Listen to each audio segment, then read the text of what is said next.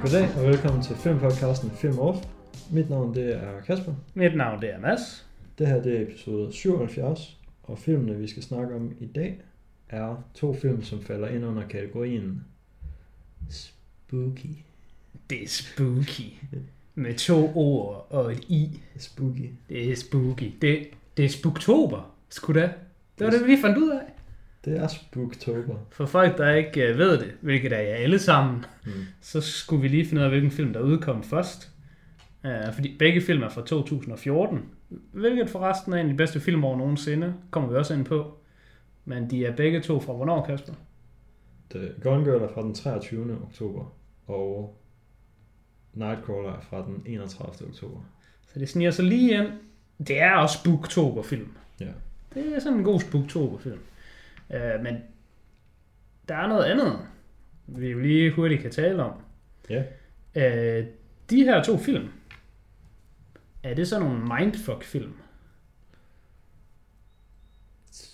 Det ved jeg ikke øh, nødvendigvis. Fordi for mig så er det Altså, et det hårdt der- nej. For sure nogen, der vil mene. Det tror jeg også. Jeg tror, der er nogen, der vil synes, at den her kategori kunne godt være lidt en mindfuck-film. Og det synes jeg bestemt ikke, det er. Det, Mm. det, det kan det aldrig være, hvis du spørger mig. Det er et hårdt nej. Det er det simpelthen bare ikke. Men jeg ved, at der vil være nogen, der vil kunne synes det. Men det er film, der er enormt forklarlige inden for deres univers, og giver enormt god mening. Og der sker ikke noget der er i, hvor jeg på noget tidspunkt sidder og er sådan, wow! Altså man kan selvfølgelig godt sige, den havde jeg ikke set komme, men altså det kan du sige om alting. Dengang jeg så Harry Potter, og de fucking røg ned igennem de der fucking øh, blade, eller bus, det der, dengang de røg ned i fucking kuldekælderen og begyndte at spille skak Ja. med et eller andet ja, det var en rigtig mindfuck moment. der, der blev jeg da også overrasket. Jeg skulle aldrig nogensinde fucking troet, at de ville fucking ryge ned og spille skak i kælderen. Men det var ikke mindfuck alligevel. Så, så bare fordi man er bliver overrasket, Der er en, ikke? der ikke havde læst bøgerne, var. At, nej. Men altså, hvis man læser bøgerne, så spoiler man jo bare filmen for sig selv. I to omgange. For det første, så bliver du ikke overrasket længere. Du, du tager lige mindfucken ud af det. Mm. Og for det andet, så altså, du kan kun sætte dig selv op for fiasko. Fordi hvis filmen den er god, så er det bare sådan, åh oh, wow, filmen var god, hvilket den skulle være, så jeg går bare hjem og læser bogen igen. Ja. Og hvis den er dårlig, så går du ind på nettet og troller over, hvordan bogen er bedre. Uden at fatte, at alle os andre i verden er ligeglade med din mening, så læs sgu da den bog. Du går heller ikke ind i pizzeria og siger, jeg kan faktisk meget bedre lide McDonald's, og så går jeg igen. Så skrid. Gå hjem og læs din bog. Det skal ikke lyde som om, jeg hader bøger. Jeg hader bare folk, der er Mens man sådan, spiser McDonald's. jeg hader bare folk, der er sådan, Nå, bogen er bedre. Det er sådan, okay, fedt for dig. Ja. Så, så er du jo den dumme. Hvis du tog ind og så en film om en bog, du allerede har læst, og du synes, bogen er god, læs da bogen igen. Mm. Men det tager så lang tid at læse bøger. Det tager måske 10 timer at læse en bog. Nå, men altså, det er jo ligegyldigt, hvis den er bedre. Så er vi jo bare i sådan et cirkelargument med, vil du hellere se en 10 ud af 10 film i 10 timer, eller se en 5 ud af 10 film i 2 timer? Så vil du helst se 10 ud af 10'eren.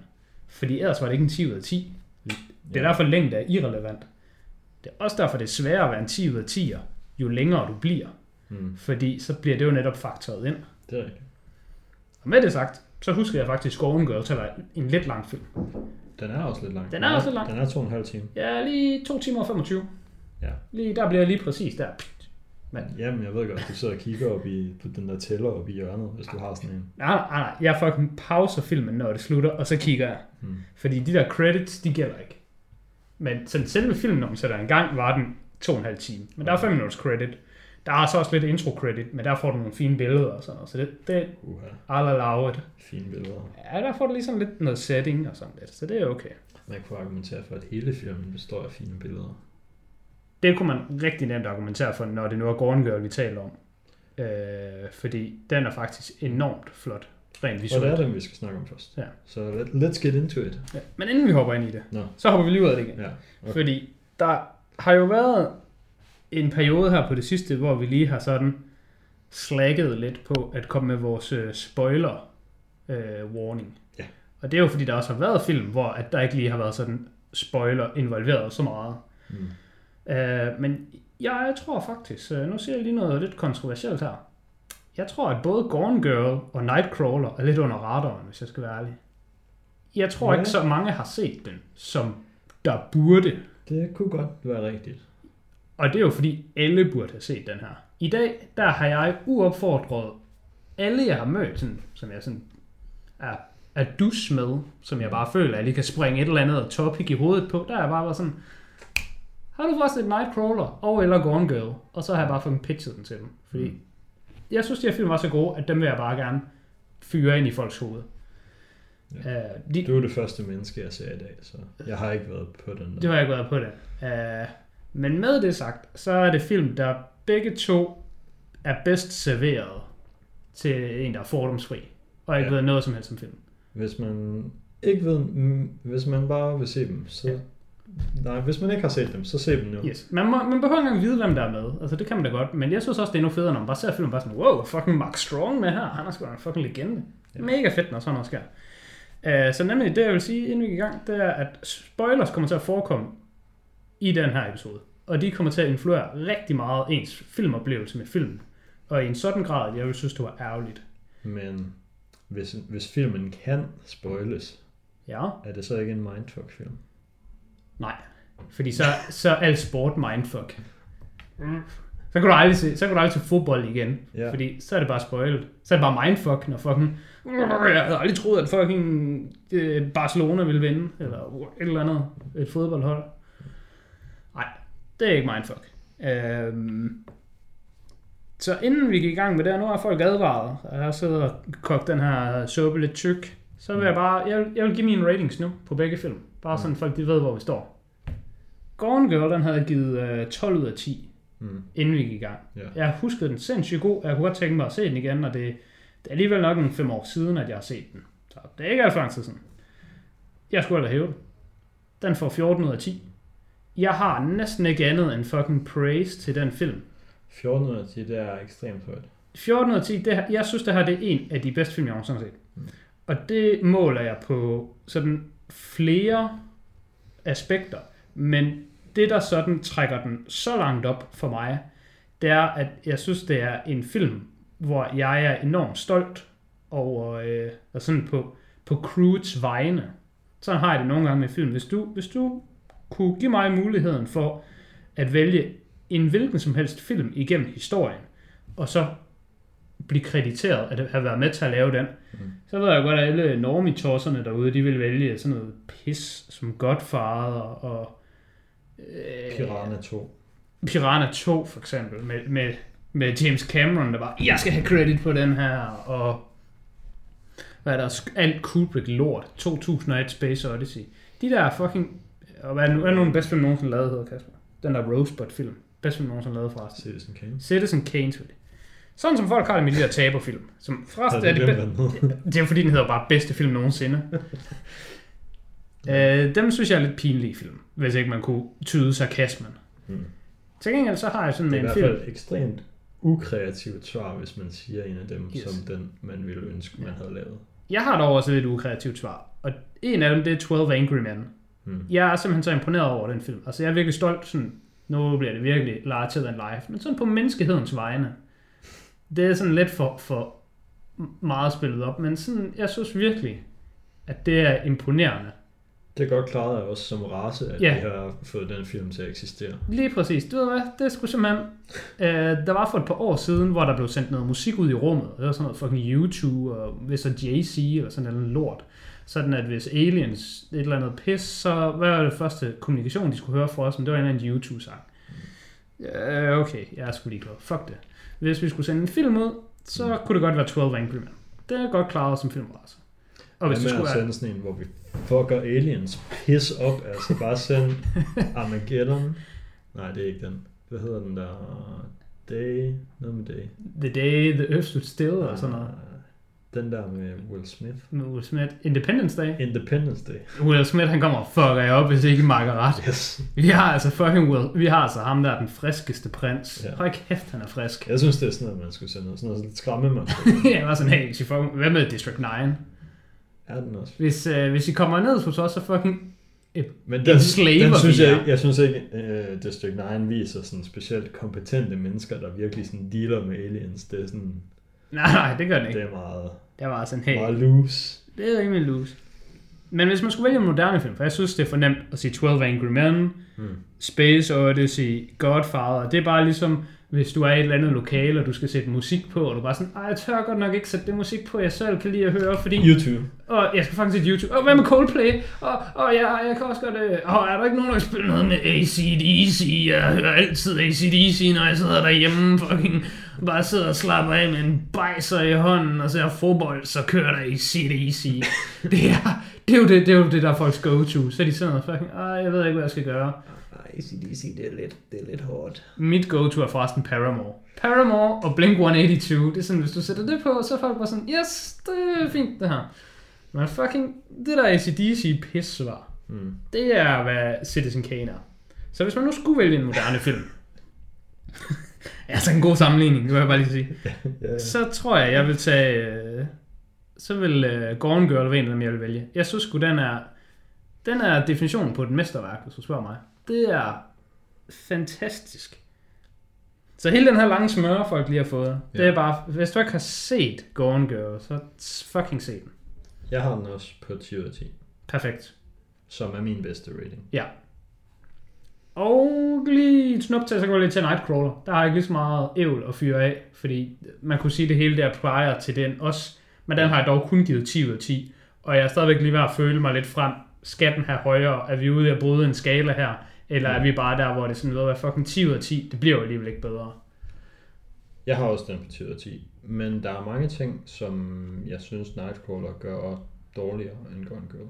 Jeg synes, men så ved jeg ikke om de ting, som den gør bedre, Bedre? Nej, om den gør altså- altså, nok bedre til at altså, justify, at de burde have forskellige de, score. øh, de, de er i hvert fald øh, de, de er både sammenlignelige, men de har Mm. både noget godt og skidt going on. Begge to der er enige i. Men jeg synes overall, jeg synes Gone Girl er den bedste. Men de er begge to 10 ud af 10 på en ærlig mands skala. Ja. Hvis du skulle sætte dem op mod hinanden, du skulle vælge en. Hvor var du så? Øhm, altså hvis det er bare sådan, Jamen, jeg møder nogen på gaden, og så skal jeg give dem en recommendation. Nej, nej, det behøver du ikke engang. Fordi så vil det jo, så føler jeg altid, det vil være Gone Girl. For nu Ja, føler jeg mere sådan Præcis. appetitlig for, for sådan mainstream. Men bare sådan, bare, bare Kaspers. Hvad var Kaspers? Jeg tror lidt bedre, at jeg kan lide Nightcrawler. Ja, det vil jeg nemlig også sætte dig på. Det vil jeg nemlig sætte dig på, men, men de er begge to 10 ud af 10. Masser af pil op.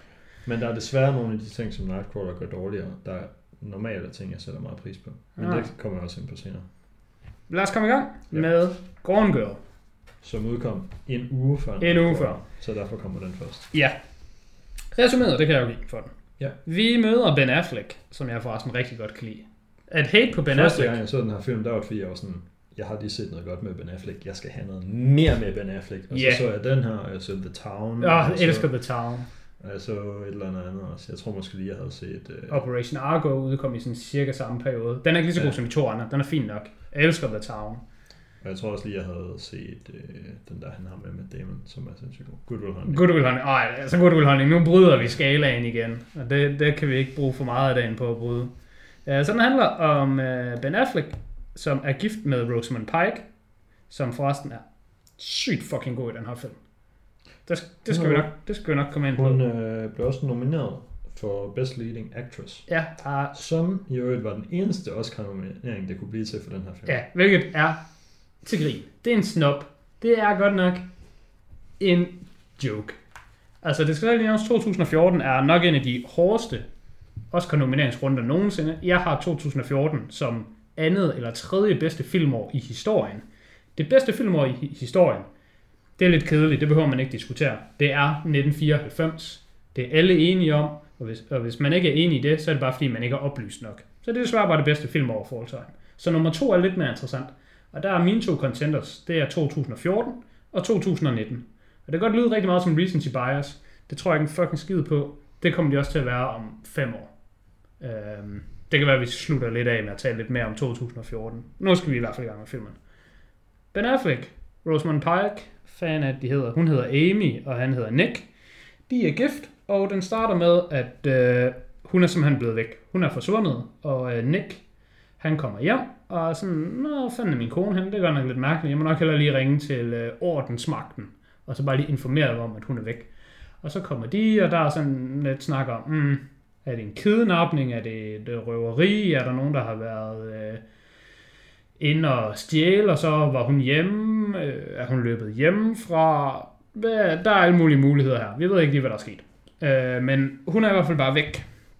Og så den her historie, den tager jo ligesom øh, Nicks liv med sig rundt omkring, som øh, medierne og øh, politiet og sådan lidt forskellige mennesker i hans omgangskreds begynder at have noget mistanke til ham. Det begynder at ligne lidt, at det måske ikke var øh, røveri. Det begynder også at ligne lidt, at hun måske ikke var stukket af, og der bliver lagt nogle sådan, øh, hvad hedder sådan noget, ledetråde.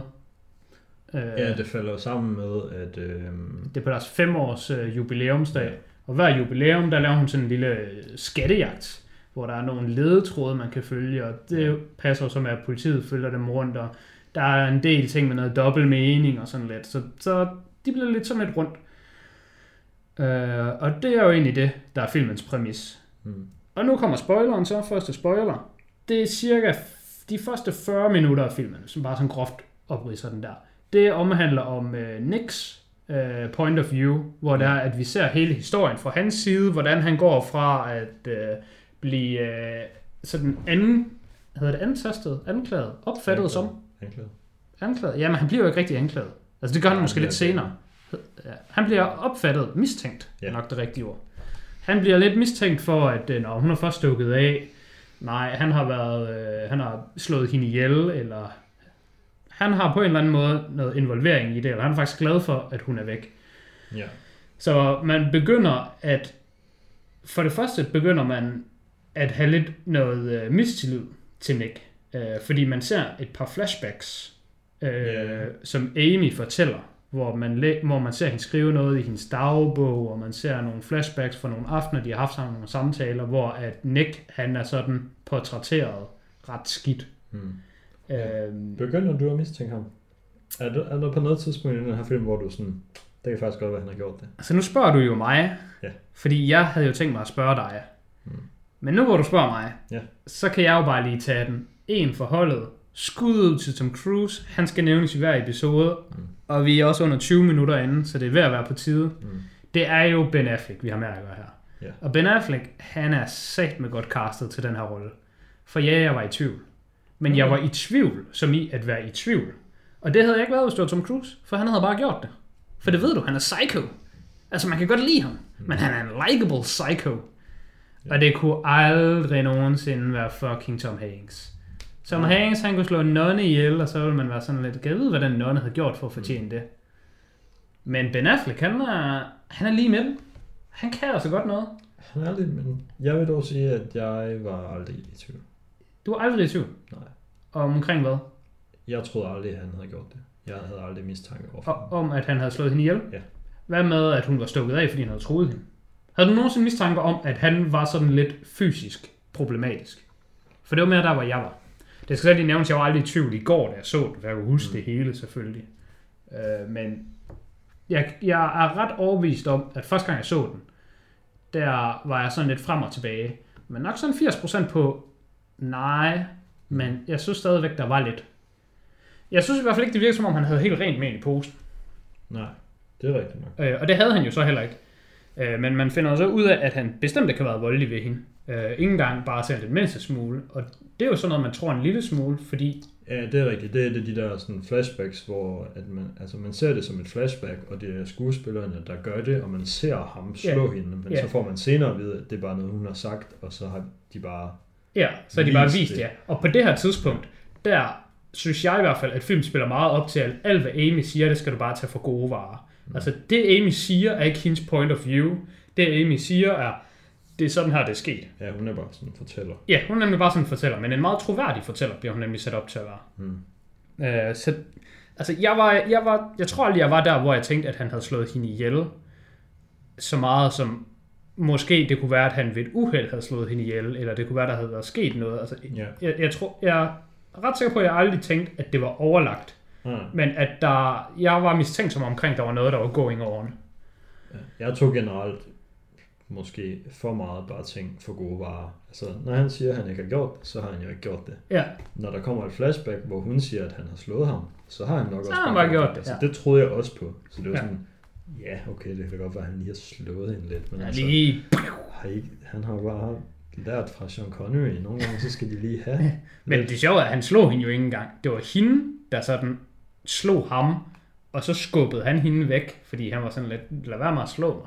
væk med dig. Og så er forskellen jo bare, at han er en fucking absolute unit of a man i den her film forresten. Det kommer jeg også ind på. Så når han lige skubber hende der fucking size 2 twig tøsen væk, mm. så fucking ryger hun jo bare flere meter væk og slår hovedet ind i sådan en trappegelænder. Ja, det er lidt skidt. Det er jo lidt skidt, men altså, nu er det ikke fordi, jeg skal være sådan en eller anden uh, toxic male apologist. men det er jo lidt synd for ham. Det er jo lidt synd nogle gange for os mænd, at en kvinde kan jo bare sådan fucking gå amok på dig, og så kan du bare ligesom sådan lidt irriterende flue, vifte hende væk, og bare være sådan, kan du ikke lige lade være med at være træls? Mm. Og så den, den ting, du gør ved hende, det er bare at destruere hende. det er jo sådan lidt, det er lidt skidt, synes jeg. Og Ben Affleck, han er, altså, han er en swole MacGyver i den her film. Det er så skidt for dem, at de er kon- de måske konstant skal tænke over, at det kan mænd bare gøre. Ja, yeah, no, jamen, altså, det, altså, jeg vil da hellere være på den her side. Altså, Ja, for, for, ikke, for ikke lige at køre for meget rundt i den sexistiske sådan, snak her, så kan vi måske lige, vi kan lige hoppe over i trafikken, og så kan vi sige, det er lidt ligesom sådan en lastbil og en almindelig bil på en motorvej. Ja. Altså, det er sådan, hvis de kører fucking sammen, så er det altså skidt for begge. Og det er begge skyld, hvis, hvis de sådan kører frontalt ind mod hinanden. Men du vil altså bare hellere være lastbilen. Hvis det er på motorvejen, så er det den, der er i den Den forkerte vej, forkerte. er skyld. Men sådan, når der sker trafikuheld, og det, det, der ikke er nogen Ja, ja. direkte grund til det, så vil man bare hellere være sådan en stor, Mm. st- stor øh, fucking tank. Ja. Øh, men det var de første 40% af filmen. Mm. Så de næste 40%, der ser vi det he- hele point of viewet fra Rosamund Pikes øh, karakter Amy.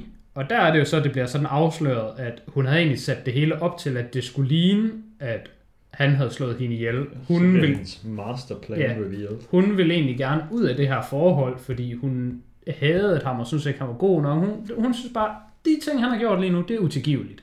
Yes. Og det er så slemt, at vi kan ikke bare slå op, og så kan jeg move on med mit liv. Nick, han skal dø for det, han har gjort ved mig.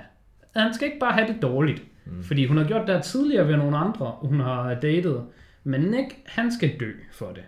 Yes. Så det har hun ligesom blevet nødt til at skulle sætte op. Det er de næste 40%, og så de sidste 20%, det er så, hvor de finder sammen, og så ser man det hele fra begges point of view. Mm. Hele den struktur, den vil jeg bare give fucking kæmpe applaus for. Sindssygt godt lavet. Og det er en af grunden til, at jeg er så høj på den her film. Øh, Nogle gange, når man taler film, så er der noget, der hedder, øh, sådan på engelsk, der, der kan man tale om øh, historien, altså story, mm. og så kan man tale om plot. Og jeg ved ikke, om folk på dansk sådan helt ved, om det er det samme eller lidt forskelligt, men, men story, det er bare, hvad sker der? Mm. Plottet, det er, okay, hvad sker der? Hvordan sker det? Jeg synes, plottet i Gone Girl er en af de bedste plot, jeg nogensinde har set. Hvis du får den her historie forklaret, som jeg jo lige har forklaret folk det, Mm. der er så mange måder, du kan udspille den her film på. Der er så mange måder, du kan eksekvere plottet på. Og jeg synes, den her måde, det er, det er mere end perfektion. Altså, det, det, jeg, jeg kan ikke engang kreativt mæssigt tænke mig til at have gjort det så godt. Nej. Og det er også altså, en atypisk måde, de har gjort det Ja, på. hvis jeg skal komme med noget kritik Ja, til det, så er det, at jeg synes faktisk, det, det du beskriver som de sidste 20%, det føles sådan lidt måske for kort eller for rushed. Det føles som om, det kunne nærmest være en film mere bare i sig selv. Det er, hvor de nu ja. har fundet sammen igen og bor sammen. Jeg synes, at man kan beskrive det som værende, det er meget for kort, eller alt for langt. Filmen kunne også bare have sluttet med, at hun kom hjem og gik ind i hans arm, og så viskede hun et eller andet i hans fucking et eller andet uh, we're together again now, og han var bare sådan et eller andet you bitch, og så fucking slutter den. Men de kører den jo videre i, Ja. i op til flere scener. Og så føler man godt, man kan få mere. Ja, ja, og så er der sådan, så har vi de der timer nede i bunden, når man kommer til en ny scene, så står der sådan noget one day home, two days Ja. home. Og det står der selvfølgelig tidligere i filmen, der står der sådan noget one day gone, five days gone, og noget sådan noget. Når folk har været gone i tre døgn, så er det virkelig skidt. Og sådan. Mm. Men så kommer det her two days home, three days home, og så lige pludselig så der bare sådan five weeks home. Og så er man sådan, Ja. okay, han bare chillet i huset sammen med hende her, som er sådan ved at være revealed til bare at være en fucking stjernepsykopat. En god chiller. tidspunkt. De har bare gået og hygget i sådan en måned nu. Ja. Det er sådan, okay, hvad har de lavet i den tid? Fordi deres forhold er stadig skidt. Ja, men hun er altså lækker og manipulerende. Hun ved godt, hvordan hun kan få mænd til at have sex med hende. Han sover stadigvæk i sit eget soveværelse. Um, hun, er, hun er en tricksy, foxy lady, eller hvad hun er. Ja, der, der springer han lidt rundt i det. Uh, men jeg Jeg må sige, jeg er virkelig glad for strukturen og meget imponeret, fordi jeg synes jo, den typiske, hvis vi skal springe lidt tilbage til en mindfuck-film. Ja. En mindfuck-film, den er ikke struktureret på den her måde. Den er struktureret med 90% eller mere af build-up og et helt point of view fra hovedpersonen og alle mulige ting. Og så Ja. til sidst, så kommer der bare ligesom rabbit shots, hvor det bare sådan, okay, det hele, det var bare sådan her, og det var sådan her, og det hænger sammen på den her måde. Og hvis du har set det her i den gang, og så kan du lige tænke på det på den her måde og ses. Og så slutter den ligesom af på toppen der. Illusionisten-metoden. Yes. Og det kan jeg virkelig godt lide. Men jeg synes, det her er bedre. Det virker bedre i den her film på den måde. Men det er sådan, illusionisten er. den her film gør det lidt på samme måde som med øh, Knives Out, hvor der flere gange i løbet af filmen kommer et eller andet, en eller anden scene, hvor der bare sådan, her, her er fucking pisse meget information, du ikke havde før, så nu ser du helt anderledes på Ja. alt. Ja. Og det gør den bare flere gange i den Ja. her film. Og, og der er Nice er faktisk en rigtig god sammenligning, for den synes jeg heller ikke er en mindfuck-film, for det er med her, og grunden til, at de ikke er det, det er, fordi de bare giver dig informationen. Mm. Og derfor, de der mindfuck-film, de er sgu sådan lidt cringe nogle gange at tale om, fordi det er sådan, altså det, det er en selvopfyldende øh, fanden hedder profeti. Mm. Yes, det er en selvopfyldende profeti, hvor det er, at hvis du går ind og ser den, så sidder du bare, fucking hold, oh, hvad sker der her, hvad sker der her, oh, oh, han, han gik til højre, kan det passe? Hvad skete der inde i spejlet? Så sidder du bare og holder øje med, fucking nonsens. Og så var han død Og så, så sidder du bare til sidst bagefter, ah, the butler did it. Men Gone Girl er bare sådan, det kan godt være, du fucking sidder og, og, og som du siger sådan, ej, jeg tror ikke Ben Affleck did it. Så de er bare sådan, en time ind i filmen, sådan ikke så lang tid ind i filmen, så er de bare sådan, Ja. okay forresten, her er fucking, hvordan det hele hænger sammen. Yes. Og så er du bare sådan, okay, hvad skal jeg så Ja. sidde og tænke over nu? Ja, præcis. Så de, de, de ved godt, at du har tænkt dig at sidde og sidde sådan to timer senere og sådan, nej, jeg regnede det ud, mand. Mm. Så de er bare sådan, "Øh, nej, du regnede det ikke ud, vi fortalte dig det. Mm. Ja, præcis. Og det synes jeg nemlig er vigtigere. Jeg synes, det er vigtigere, at en film bare sådan har en enormt god rød tråd, end at den bare sådan snyder dig. Og bare sådan, nå, hvor ser det var sådan her, hænger sammen. Som Ja, illusionisten gør. Men illusionisten er stadigvæk god. Men altså, den er slet ikke 14 ud af 10 god. Illusionisten er bare en fin film, og så har den Edward Norton, som er bare de allerkoldeste nødder. Han er sagt med god. Det kan godt være, at vi snart skal have trylle-episoden. Trylle-episoden, så ved jeg godt, hvad jeg vælger. Trylle-episoden, den er jo set in stone. Det er The Prestige mod Illusionisten. Ja. Det er sådan noget, hedder- er det det, der hedder Twin Movies, eller sådan noget, tror jeg. Det, Ja, det kan godt være. Ja, jeg tror, det, det er det begreb. Så kan vi have det. Twin Movies, bum. Det er faktisk lige før, man kunne kalde Gone Girl og Nightcrawler lidt Twin Movies. De, de er lidt... Ah, De er udkommet nu efter hinanden. hvis, du, hvis du virkelig strammer den. ja, det, det er film, der foregår om natten nogle gange. Ja. Har du mere, du vil sige til plottet om Gone Girl? Fordi vi bliver nødt til at hoppe Mm. lidt videre, for jeg har mange flere ting til den. Masser af flere ting. Øhm, Det kan også være, det bare kommer helt Ja. af sig selv, når vi taler om karaktererne og sådan noget. jeg vil sige, at grunden til, at jeg ikke er sådan helt sikker på, øhm, om jeg bedre kan lide den her film end Nightcrawler, Mm-hmm. øh, hvilket er sådan lidt underligt, men det er, at jeg, jeg ved sgu ikke helt, hvad jeg synes om slutningen på Gone Girl. Jeg kan ikke finde ud af, om jeg kan godt lide den eller ikke lide den.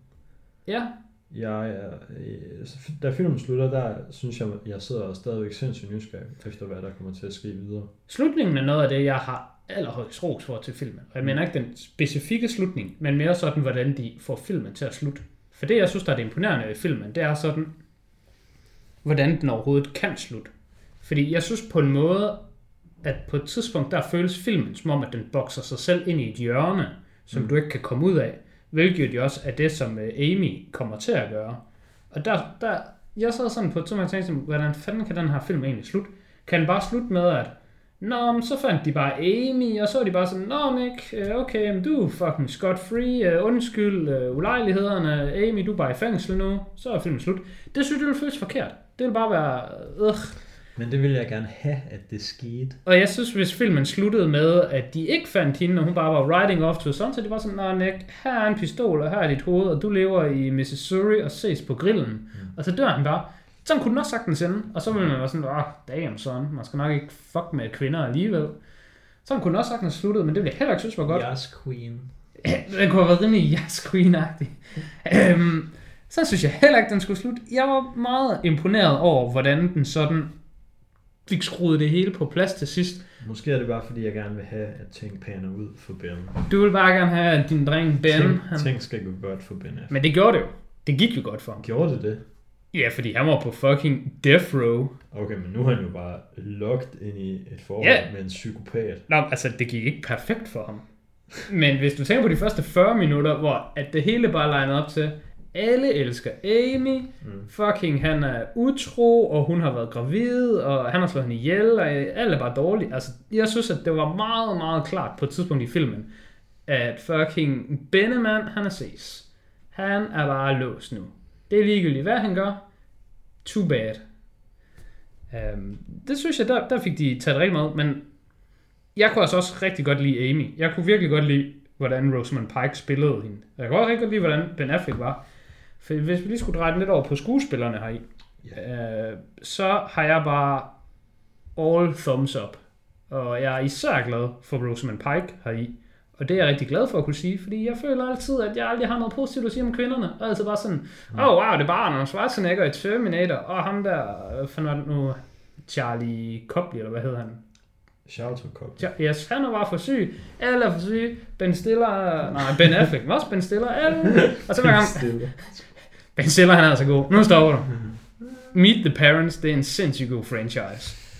Er det Uh, en sindssygt god franchise endda? det er det da. Der er der Meet the Parents, Meet the Fuckers, Meet the Fuckers 2. Okay, men er de to sidste er dem gode? Ja, yeah. det er en god franchise. Jeg har kun set den første. Okay. Det være, at jeg skal påtvinge den på dig til franchise uh, special.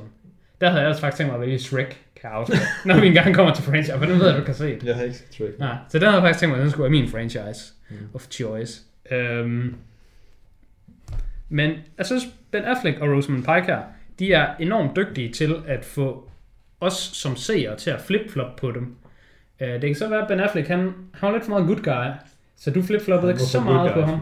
Men jeg var en gang imellem lidt frem. Altså, der er den der scene, nu, nu går vi ind i de mere specifics, men dem vil jeg også gerne tale om, for der er så mange gode scener i den her film. Det er fucking sindssygt. Den der scene, hvor Ben Affleck, han står ved siden af et øh, billede af Amy til den der pressekonference. Og han står der og bare sådan, Åh, jeg er lige til stede her. Og så er der en af pressemændene, der bare råber, smile.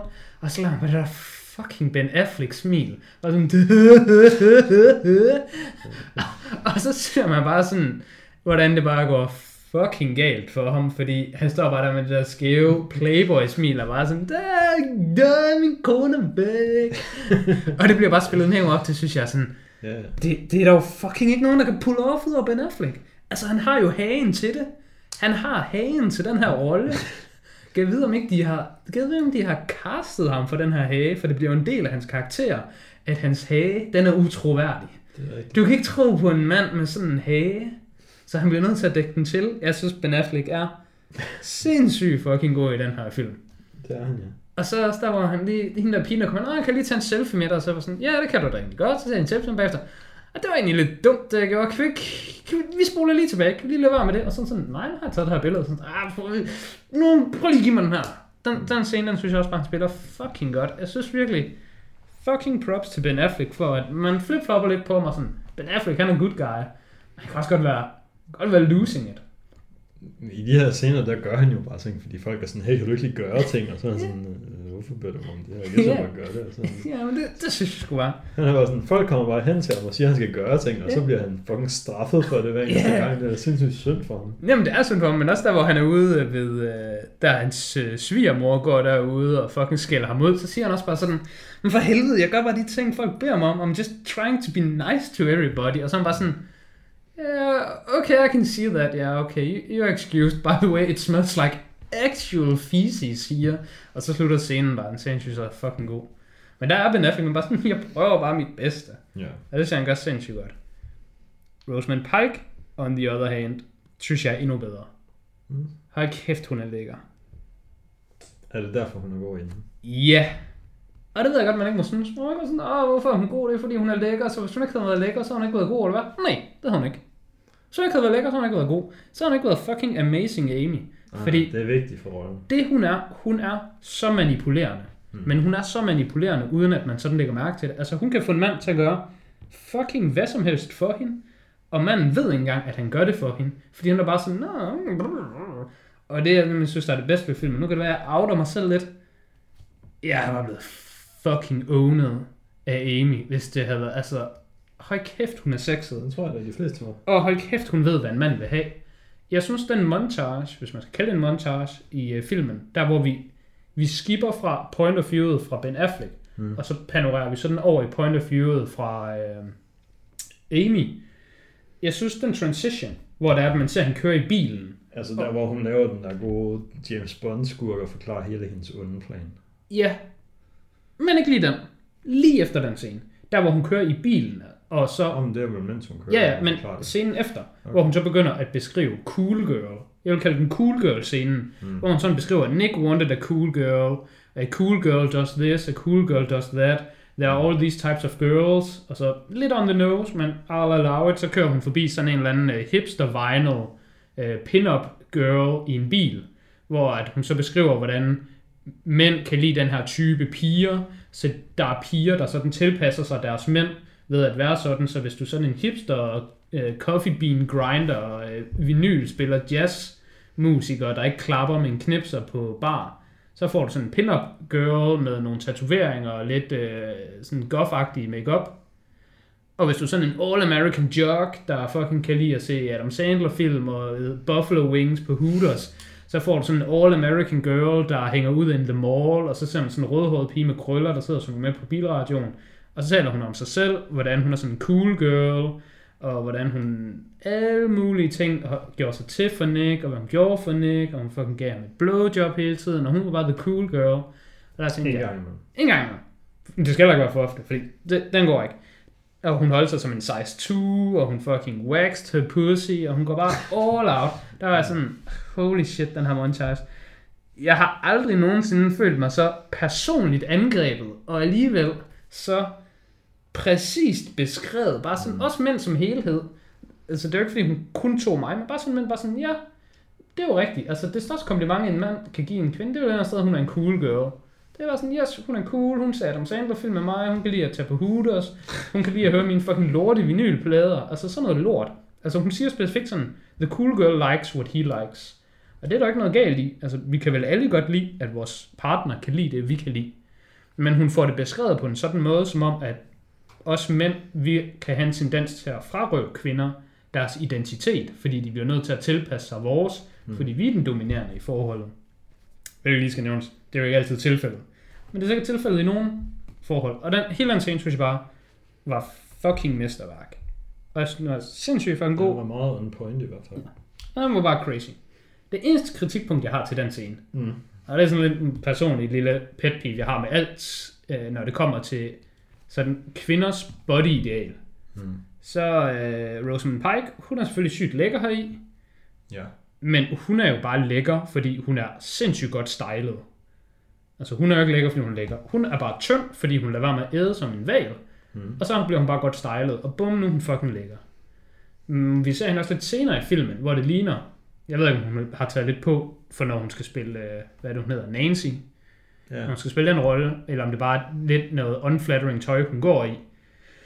Øh, men der ser man, der, der vil jeg lige gå så langt sige, der får hun lige et par point i skalaen.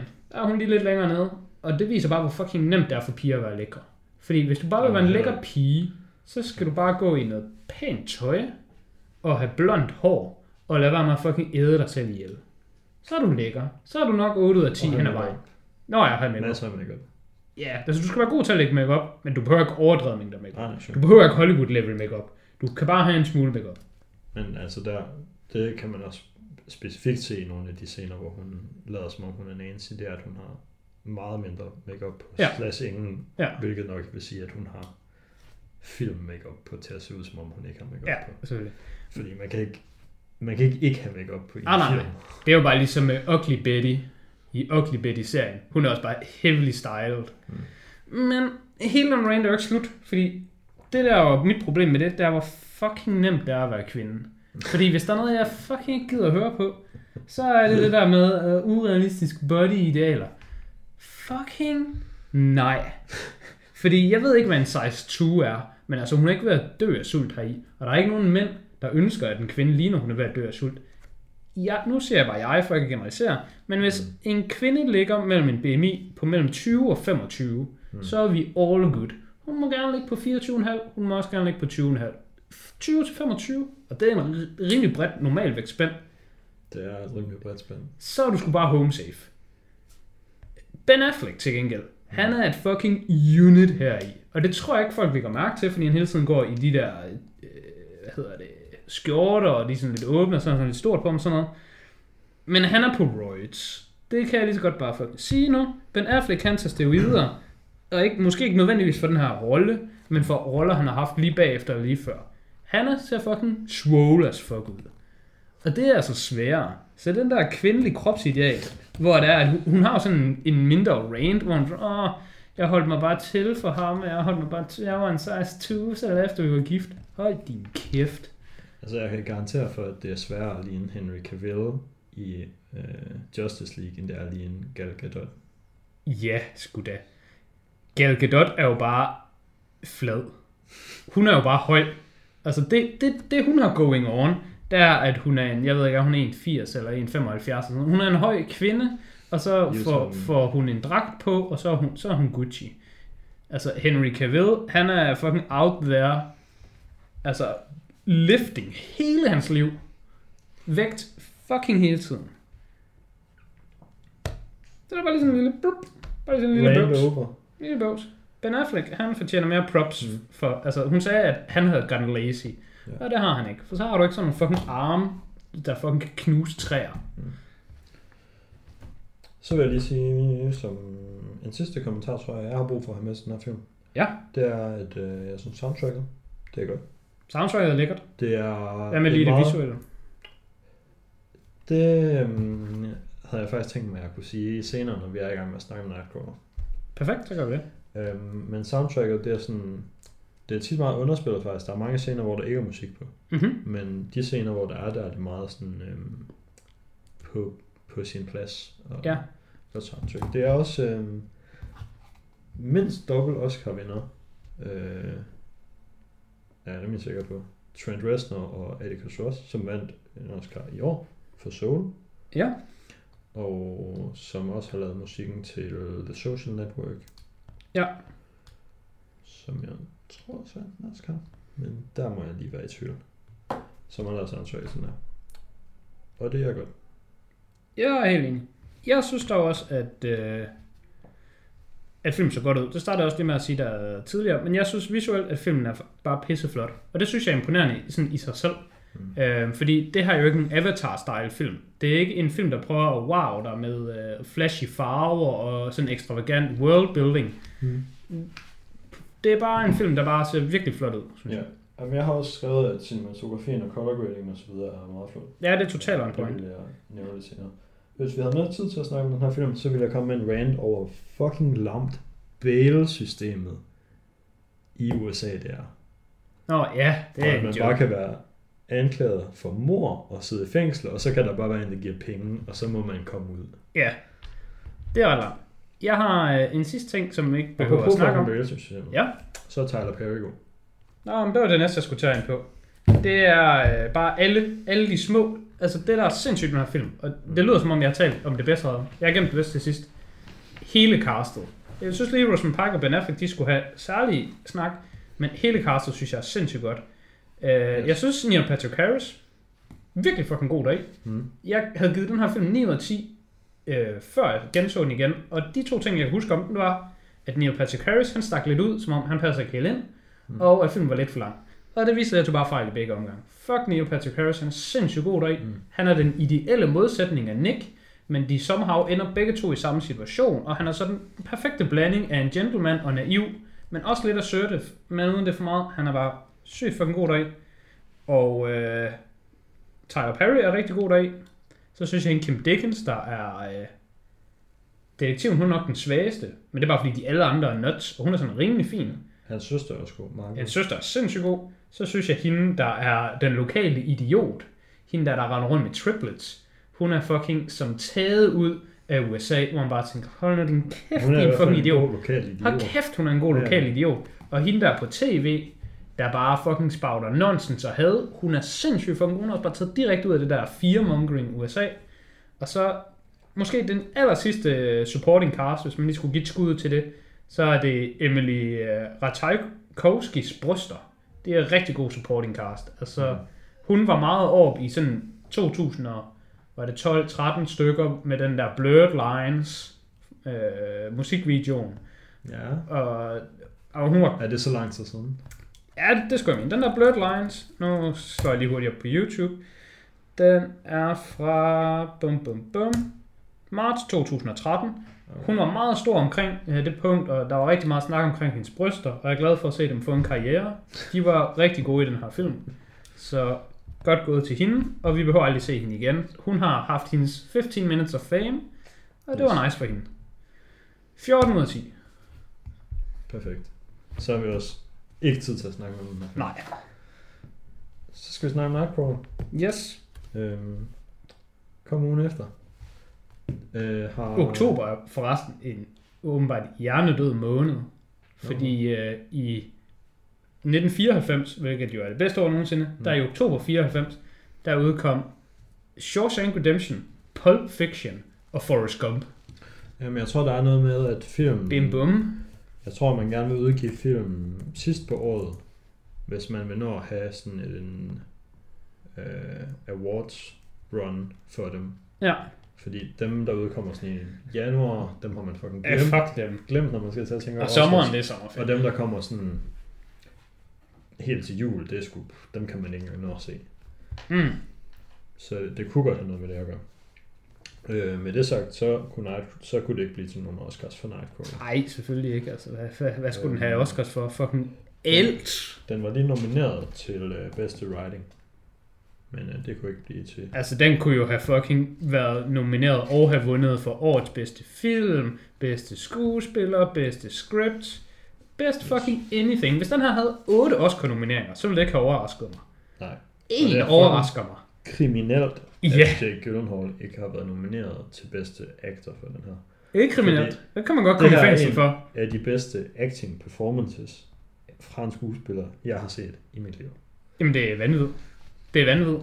Jeg er enig. Altså, jeg synes, hvis vi bare sammenligner dem, nu, nu sammenligner vi lige med Gone Girl, og ikke fordi det giver så meget mening andet end det dem, vi lige har snakket om, det giver alligevel lidt mening, fordi den har jeg trods alt på 14 ud af 10, Mm. og jeg sagde, at det bedste ved den, det var castet. Det bedste ved Nightcrawler er også castet.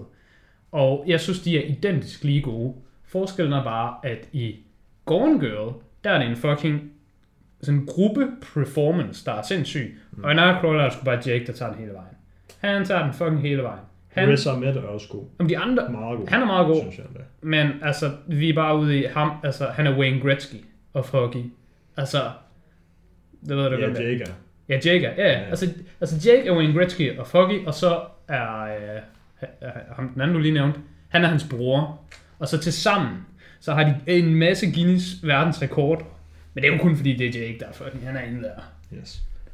Men øhm, filmen, den handler om, at øh, Jake Gyllenhaal, han spiller han spiller lidt sådan en two-time hustler er han i starten. Han prøver bare sådan at lave nogle forskellige scams, så han sådan er ude på sådan nogle byggepladser og stjæler hegn og fucking kloakdæksler og sådan noget, prøver at sælge dem til skrot. Han skal bare finde fucking hvad som helst måde for at tjene en lille smule penge. Ja, Så har han været ude og prøve at krejle ved en eller anden øh, dude, der skal købe hans fucking kloaklåg, han har stjålet, og så er han på vej hjem, og så kører han forbi sådan en ulykke, og så øh, skal han lige ud og se, fordi det ser fucking fedt ud, det der er going on. Og så kommer der sådan en filmhold, og det synes Luke er fucking sejt. Altså, hvorfor er der nogen for at filme den her ulykke? Så han beslutter sig for at købe sit eget kamera, og prøve at blive sådan en, der tager ud og filmer ting til øh, nyhedsstationer, altså bare filmer stock footage, eller det er selvfølgelig ikke stock footage, filmer ting fra nyhedsværdige events og sælger dem til nyhedsstationer, så de kan vise det i nyhederne. ja altså jeg vil jo sammenligne det med, det er paparazzi. Det, det er egentlig paparazzi footage, men det, det er bare ikke paparazzi for kendte mennesker. Ja, det er Det er paparazzi. med sådan noget chok. Ja, det, det er chok øh, paparazzi, så det er sådan noget som ulykker og øh, røveri og bare generelt, der er blod. Voldelig kriminalitet. Ja, voldelig kriminalitet. Ja, Og- eller og- ikke nødvendig kriminalitet. Bare voldelig lort. Yes, voldelige ting. Øhm, ja, og så er der egentlig, det er sådan en, det er generelt en meget dialogtung film. Øhm, der er mange scener, hvor at øh, det bare er Jake, der er rundt til forskellige, eller Lou, om man vil, mm-hmm. og bare sådan snakker med dem. Øhm, og dialogen er noget af det sådan bedste ved den her film, synes jeg. Øh, Lou, han har sådan en helt speciel måde at snakke på. Øh, sådan, Han er, man, man ved ikke helt, at han sådan, han, Han- er sådan lidt mærkelig. han er enormt vel, Er han velformuleret. autist? Er han, han er- psykopat? Er han et eller andet sted? Han er for velformuleret. Ja, Han er for velformuleret i forhold til, hvordan real life er. Han er ikke for velformuleret til i en film, fordi i en filmsetting, der har du bare writers, der bare, okay, hvis du, hvis du er Kasper Christensen, og du vil fucking knæppe hende der, den 18-årige studentpige, så kan du bare hen og sige til hende, hey, kan du også lige papav? Og så har de bare sex, fordi screenwriteren bare har skrevet, at du vandt. Mm. Men fordi den her film føles så ægte, Mm. så føles, jeg synes i hvert fald, at øh, Jakes øh, dialog, den føles unaturlig i den forstand, at den er simpelthen for god. Han er for spot on, han er for kold og kalkuleret. ja, det er sådan, altså det er jo meningen, det er jo præcis det, der er meningen Ja. med dialogen, det er, at man skal synes, han er underlig. Ja. Men, men ikke underligt, synes jeg. Bare off. ja. Bare sådan lidt off. Øh, sådan lidt uden følelser. Sådan lidt robotagtig. Men han er jo også samtidig enormt høflig. Ja. Øh, en måde, jeg synes lidt, han minder om, bare lige for at give et skud til Tom Cruise en gang imellem, det er i, øh, hvad den hedder, den med øh, American Psycho. Øh, I American Psycho, der er Christian Bale, ja. han siger, at han tog inspiration fra, hvordan Tom Cruise var offentligt, fordi han følte, Mm. at Tom Cruise var sådan, at uh, sådan citatet sådan et eller andet, at der er en uh, Mm. energetic friendliness, but the eyes are blank. Mm. Men det er som om, at Tom Cruise han er helt vildt meget energisk og venlig in the moment, men der var ikke noget bag det. Mm. Sådan synes jeg også, at uh, Jakes karakter er bare omvendt. Han er enormt høflig, og han er enormt hårdt arbejdende, og han er enormt på, men bare meget mere tilbageholdende, end, end Tom Cruise ville være. Men ja. altså, han gør alle de rigtige ting. Altså jeg synes, det er sådan, det føles relativt åbenlyst for mig, at man skal sådan lidt, altså altså, det skal sådan virke som om, han godt kunne være, at man skal være i tvivl om, han er sådan, er han bare en psykopat eller hvad? Nå, det synes jeg ikke, man skal være i tvivl om. Det synes jeg er helt forkert read. Det synes det skal du synes. Nå, ja okay. Jeg synes, at du skal være 100% overbevist om, at ham her, han er det, man kalder en textbook psykopat. Ja, eller Det- sociopat. Sociopat. Det ved jeg ikke, om man har et ord for på dansk. Nej, sociopat. Ja, Tror jeg, det, det det, Øh, det er vist også noget med, at psykopat og sociopat ikke rigtig har klare definitioner. Nej, det er Men sådan lidt det- et spektrum. Ja, og det afhænger meget af, hvad der er moderne for tiden. Mm. Så det kan være, at i den tid, vi er i nu, så sociopat er et ret popord, så så er det det, man bruger. Men så i fremtiden, så er sådan, nej, nu er det, det har været psykopat i 90'erne, men nu har sociopat overtaget det. Ja, og, og det synes jeg, det, det skal du 100% synes. Det jeg faktisk er mest forvirret over i filmen, Mm. Og det ender de jo så egentlig også med at udspille, det kunne jeg faktisk ikke helt huske. Jeg kunne også huske store dele af den her film, men jeg huskede den faktisk en lille smule anderledes. Jeg huskede den som om, at han går ud og laver nogle fine optagelser, får en rigtig stor succesoplevelse med det, mm. men så begynder at ramme sådan en dry spell, og så begynder han at iscenesætte sin egen, øh, hvad hedder det, sådan øh, accidents, sådan han kan filme og være først på scenen og garantere, at der sker rigtig meget. Og det er faktisk sådan, jeg huskede når han sådan lige så stille sådan slowly fell into madness, bare sådan for, men det Ja. gør han jo egentlig ikke. Han, han gør det en lille smule, Ja, men jeg huskede det som om, det var en del af plottet, at han ligesom, øh, hvis man er en rigtig comic book nerd, så forstår man 100% det her øh, reference nu. Jeg troede, han var ligesom Mysterio, som han fandme egentlig også spiller.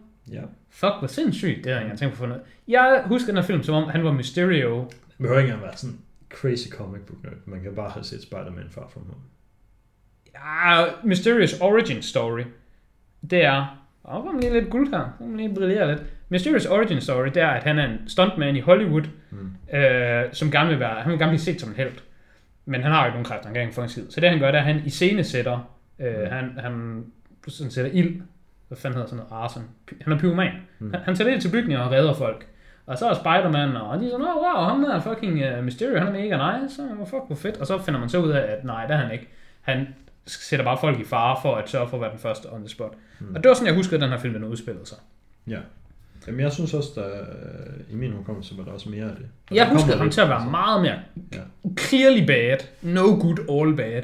Og jeg synes faktisk ikke, han var så bad. Ej, det synes jeg, han bliver til sidst. Han er lidt bad. Han er lidt bad, men han bliver til sidst, han bliver bad på den gode måde. På den måde, jeg gerne vil have, han blev det på. På den forventelige måde. Fordi den måde, filmen starter på, mm. der var jeg lidt kritisk. Ja. Fordi, som vi lige har diskuteret, så er han, øh, han er sådan en textbook sociopat.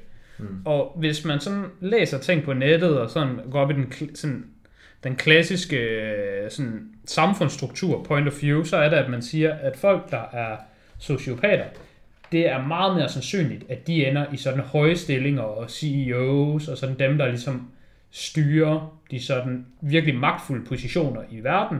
Ja. Det er sociopat mænd, fordi det er bare sådan der. Jeg har altid set sådan den slags historie, som værende sådan lidt sådan noget pandering for tabere, fordi så kan du altid bare være sådan, Nå fucking Hilda, det kan da godt være, at jeg bare sælger fucking bajer på tanken og arbejder til en lorteløn, men i det mindste er jeg ikke sociopat, ligesom fucking Elon Musk og Jeff Bezos. Mm. Og så kan Hilda være sådan, ja, yeah, John, du er bare så god. Jeg har altid set sådan noget taber pandering. Hvis, hvis det virkelig er sådan, at alle sociopater, eller alle CEOs er sociopater, jeg synes, det, det virker for nemt. Og i den her film, der er ham her jo en sociopat, mm. der er down on his luck. Han er jo ikke hjemløs, men han, han, er, han, han virker til at være fattig. Han virker til at være struggling. Han virker til at være hustling. Ja, ja. Og det viser jo bare, at, mm, det, at mange CEOs er sociopater, betyder ikke, at hvis du er sociopat, så er du CEO. Du, Nej, det er også bare folk, der er sådan fejlfortolker statistikken. Statistikken er bare, at lad os sige, 1 ud af 1000 i en generel befolkning er psykopat. Ja, Så er det måske en, nej, 3 ud af 1000 CEOs. ja. Og så er det tre gange så meget. Ja, ja. Så ja. er det meget men det er jo ikke bare, fordi det er én ting. men det, men det er jo ikke bare sådan, okay, 1000 ud af 1000 CEOs er faktisk Så det er nemlig sådan, jeg altid hører fra folk tale om det. Ja, okay, det men er jeg, sådan- jeg, vil, jeg vil da hellere bare fucking samle pant efter Roskilde Festival, end jeg vil være sociopat og fucking øh, slå børn ihjel for at lave covid-vacciner. Der er ikke meget pand sammen efter Roskilde Festival, kan jeg selv. Fordi det render der folk og samler. Det er rent okay, men så, så mens, I don't know, jeg ved ikke, sådan noget, et eller andet brr.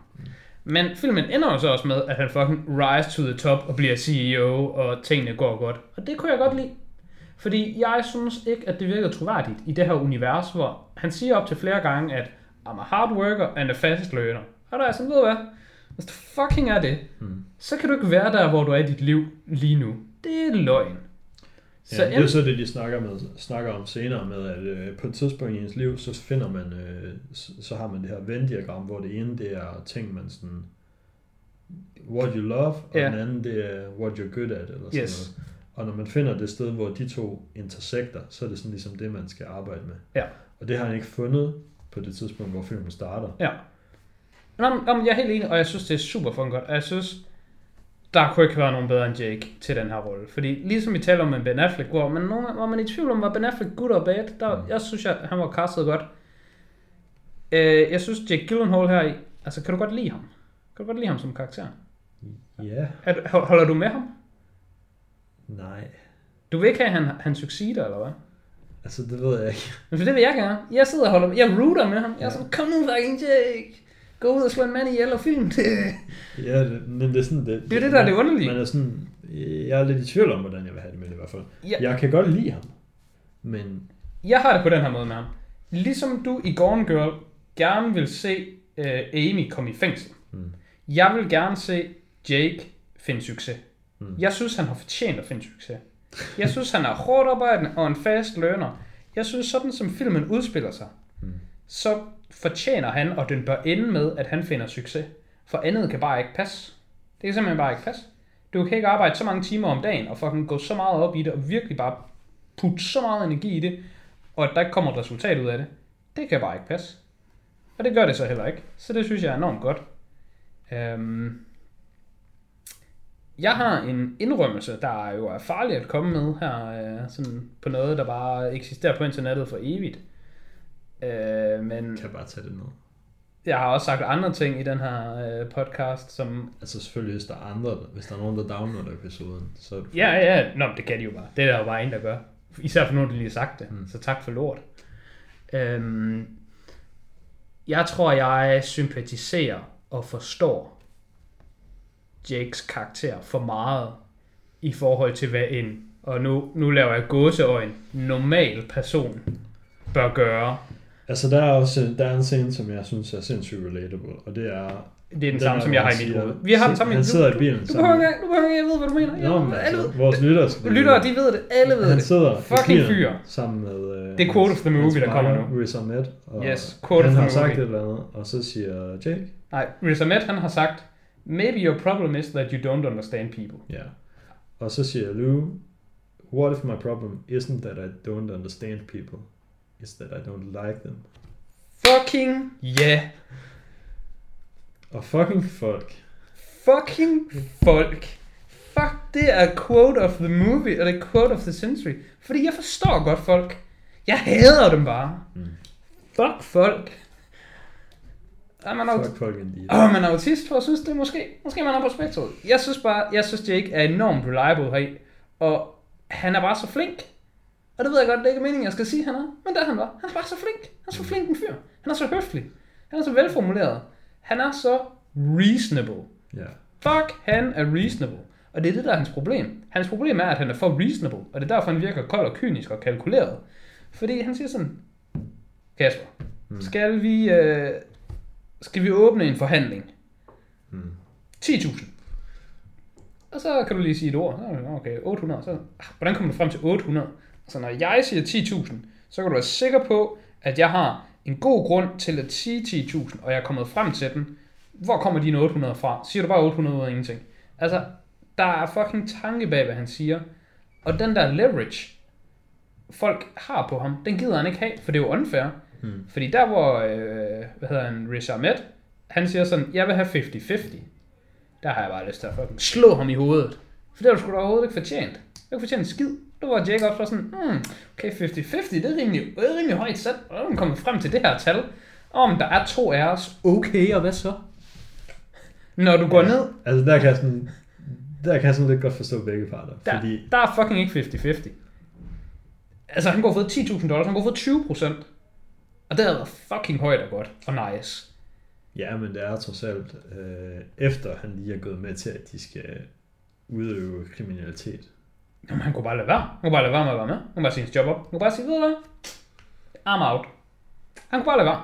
Det er rigtigt. Og det siger Jake også til ham. Han siger sådan, ved du hvad? Du kan bare lade være med at være med. Mm. Men hvis du vil være med, så kan vi forhandle om det. Og så er det først efter, de har forhandlet om det, så nu er handlen lukket, så renegotiater de igen senere. Og så er han bare sådan, "Jamen, nu skal jeg have halvdelen. Men halvdelen er hvad? Halvdelen er 50.000. Fordi Jake kunne bare have sagt, Nå, men der er et reward, og det reward der er på 10.000 dollars. Så sagde jeg, okay, men så skal jeg have halvdelen. Okay, men nu vil du kun have 5.000 lige pludselig. Du vil jo bare have halvdelen. Du vil have halvdelen af et tal, jeg har fortalt dig. Mm. Det kan være, at rewardet var på 100.000. Hvad hvis rewardet var på 2 millioner? Skulle du så have en million? Det giver jo ikke nogen mening. Det er ikke dig, der har gjort noget. Du vidste ikke engang, der var et reward. Mm. Du vidste ikke, der var et reward. Du vidste ikke, hvem manden var. Du vidste ikke, hvordan man fandt ham. Du ved ikke en fucking skid. Du skal have halvdelen for at være til stede. Ved du, hvad Riz Ahmed han er? Han er sådan en af de mennesker, alle i hele verden hader allermest. Så jeg føler ret nemt, at jeg kan vinde folk over på min side nu, og han bare skal fucking hades. Det er din fødselsdag. Jeg køber et skrabelod til dig. Du vinder en million på det skrabelod, jeg har købt til dig. Ja. Hvad sker der?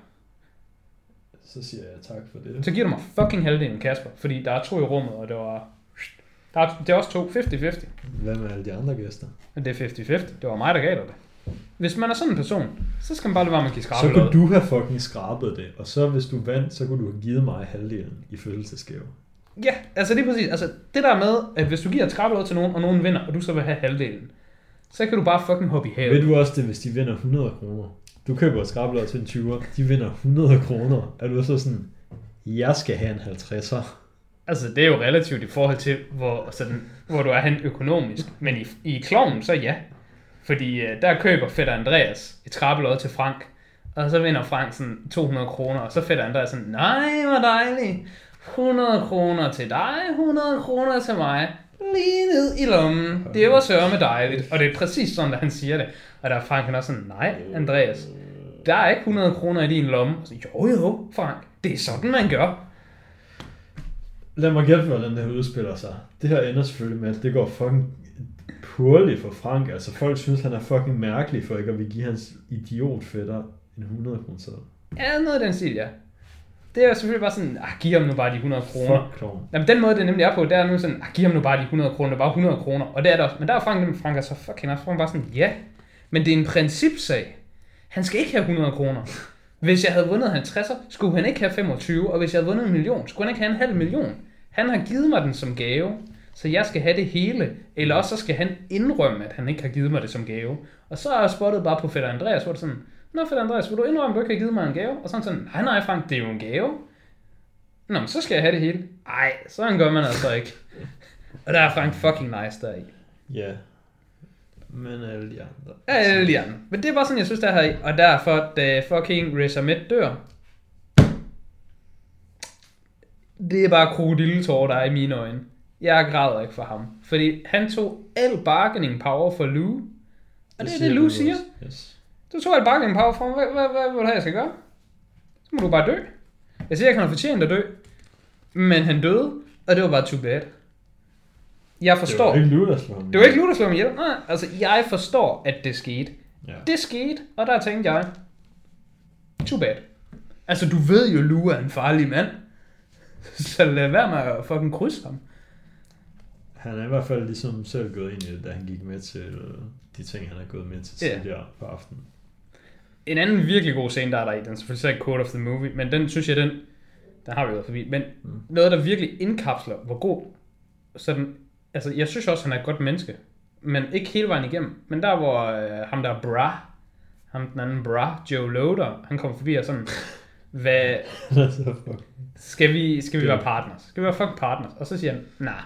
Jo, kom nu, prøv at høre, hvor fucking sygt det er. Sådan, sådan, ja, men det lyder faktisk meget fedt, men jeg vil ikke være en del af det. Og sådan, jo, det er jo fedt slet ikke, hvor sygt det er. Og så siger han sådan, Nå, det, jeg vil bare gerne være selvstændig, så kan jeg ikke bare køre mit eget? Nej, bra, du skal være med. Og så bare sådan, Så sådan, du får lige lov at tænke over det. ja, for lige der tænker du, og så vender, han- så vender han sig om og sådan, jeg har lyst til at bare tage fat i dit øre og råbe dig i hovedet, at jeg ikke er fucking interesseret.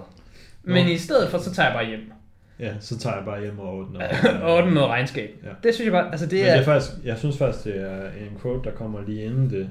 Jeg tror, det er i den samme scene, som jeg synes er den bedste i den scene. Og det er, hvor at Lou bare siger til ham der, at øh, så kommer jeg jo hjem, og så sidder du og venter tre dage på det, på det, og så ringer jeg til dig og siger, at jeg ikke vil være med. Vil du ikke hellere have, at jeg bare siger, at jeg ikke vil være med nu, og så kan du gå i gang med at finde Åh oh, ja, den, det er jeg sindssygt lækkert sagt. Sindssygt lækkert. For det er bare sådan, gå hjem og tænke over det sådan, "Men jeg ved, jeg ikke vil. Ja, Så kan du, så kommer jeg bare hjem, og så t- mens jeg tænker over det, så kan du bare sidde og vente på, at jeg ringer tilbage. Så når jeg ringer tilbage og siger, at jeg gider ikke, så skal du i gang med at finde en der. Ja, og det er bare så rationelt.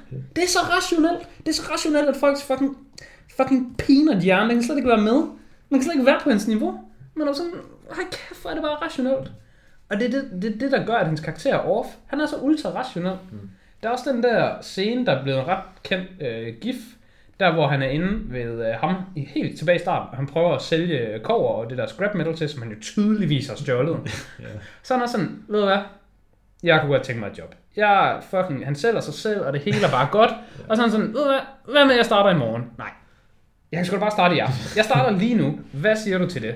Og så siger han bare, nej. Og så sådan, mm, er du åben for at negotiate? Og så svarer han ham ikke. Og så begynder han bare at negotiate ud i luften, og bare begynder at jonglere rundt med ting.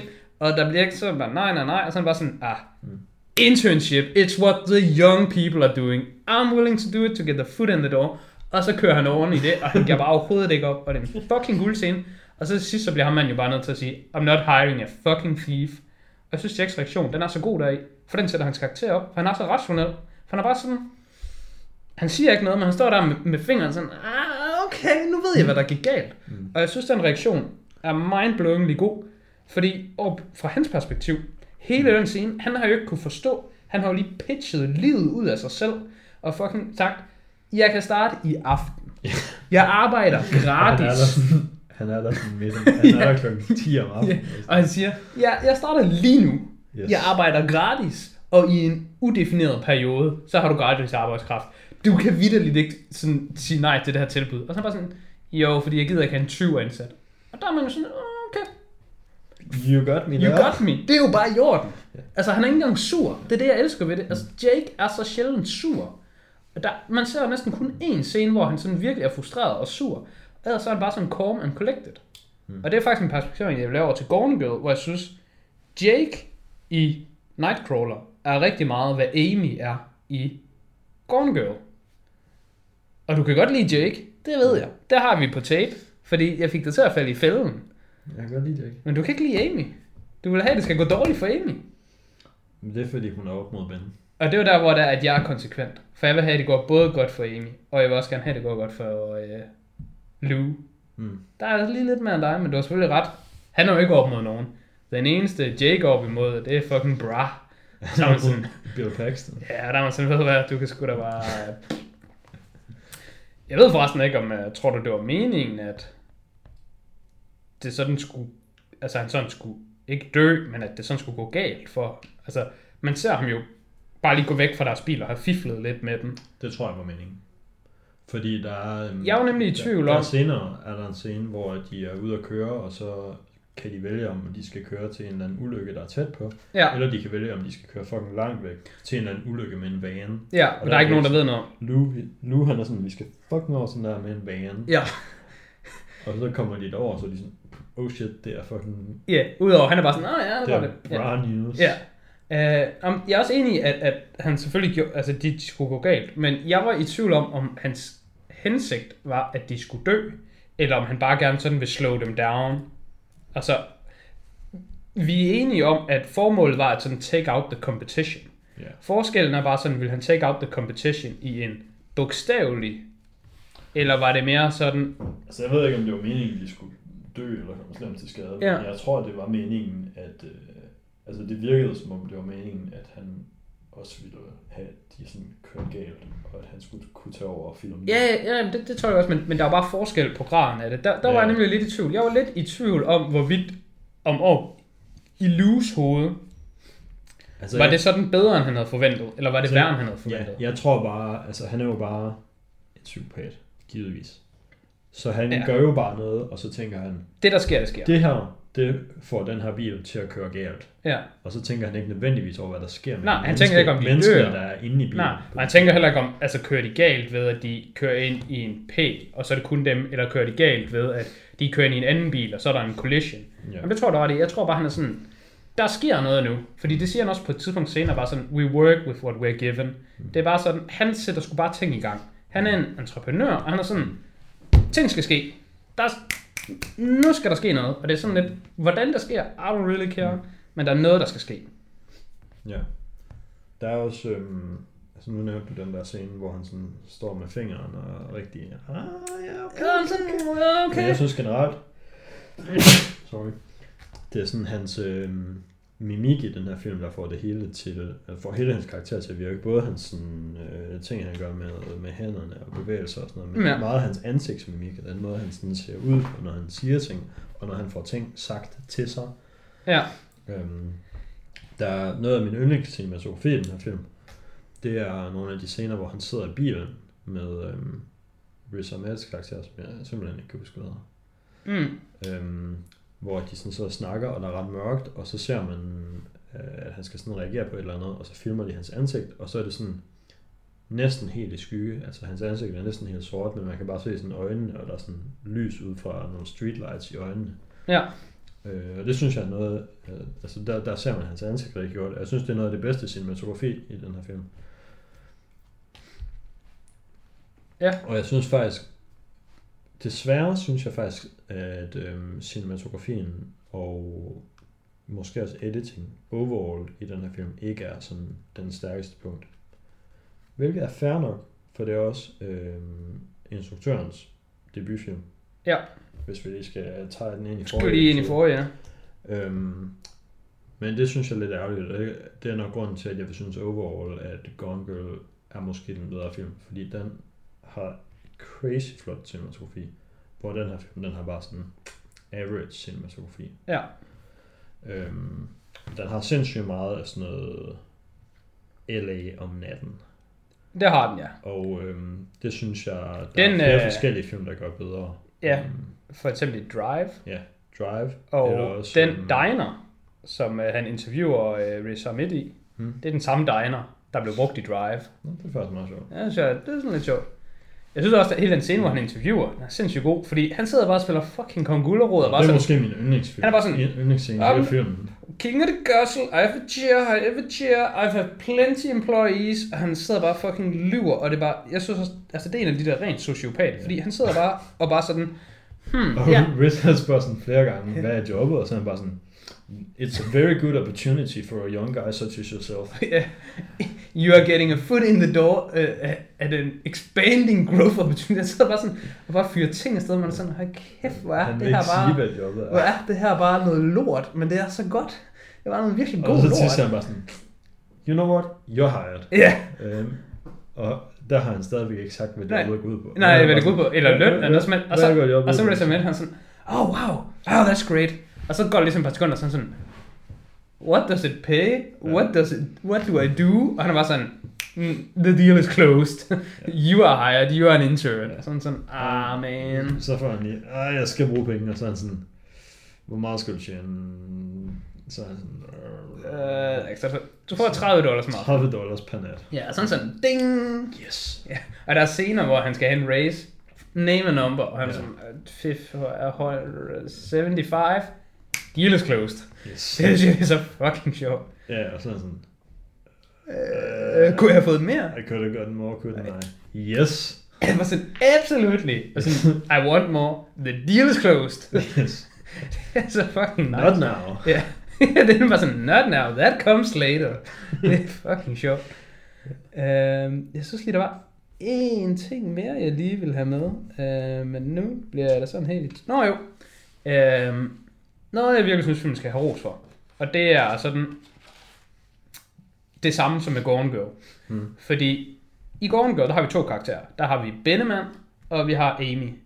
Og det gode ved Gone Girl er, at vi har de to karakterer, du føler, at Ben Afflecks karakter går igennem en uh, character arc. Der er en character development. Mm. Han starter med at have hans uh, forhold og vil ud af det og alle mulige ting, og han er utro. Altså, han er heller ikke en good guy, men der, jeg føler alligevel, der er en character arc til Ben Afflecks karakter. Mm. Og at han udvikler sig over filmen. Det synes jeg ikke, Amy gør. Amy starter ud med at være en psykopat, og hun slutter med at være en psykopat. Hendes Ja, omstændigheder ændrer sig. Ja, der, vi finder bare mere ud af, at hun Ja. er det. Og jeg synes, det er det samme, der er i Nightcrawler. I Nightcrawler, og det er jo også lige noget, jeg var inde og læse om på Trivian, det var noget, de bevidst gjorde noget ud af, at de ville vise ham til at være sådan en skrupelløs type lige fra starten. Der, hvor der han overfalder den der sikkerhedsvagt og stjæler hans ur. Fordi de ville være sikre på, at du som publikum skulle ikke sidde og tænke, at det var sådan en karakterudvikling, at han blev mere og mere skrupelløs i takt med, at han arbejdede som en Nightcrawler, mm. og det ligesom var de her arbejdstilstande, der skubbede ham ud til at blive den her type. De vil slå fast, at han har altid været den her type. Nu er han bare i et job, hvor det så excellerer, hvor Ja. det er, at det er godt for ham at være det. Men når man tænker over det, har han ingen character arc. Han, start, han starter og slutter identisk.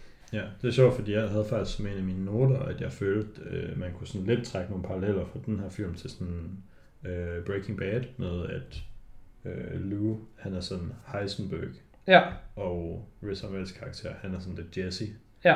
Men Heisenberg, han bliver jo for sure værre igennem serien. Han bliver meget værre gennem serien. Han starter med bare at være Ja. en hyggelig fysiklærer, Ja. og så bliver han psykopat til sidst. Ja. Og det synes jeg nemlig overhovedet ikke, Lou han gør. Nej, han nej, det kan jeg jo sig se nu, hvor vi har siddet og ikke- snakket om det. ikke en drøjt. Altså, han er bare den samme hele vejen igennem. Det er bare de omstændigheder, han er i verden. Og, og det er nemlig også det, der gør filmen så god, da den slutter for mig. Der, der ender han jo med at være CEO for det der succesfulde firma. For der tænker jeg nemlig, jamen det er bare det, han skal være. Hvis han er så drevet, og han er så dygtig, og han lærer så hurtigt, og han ved det her så meget, så skal han fucking ind i den der situation.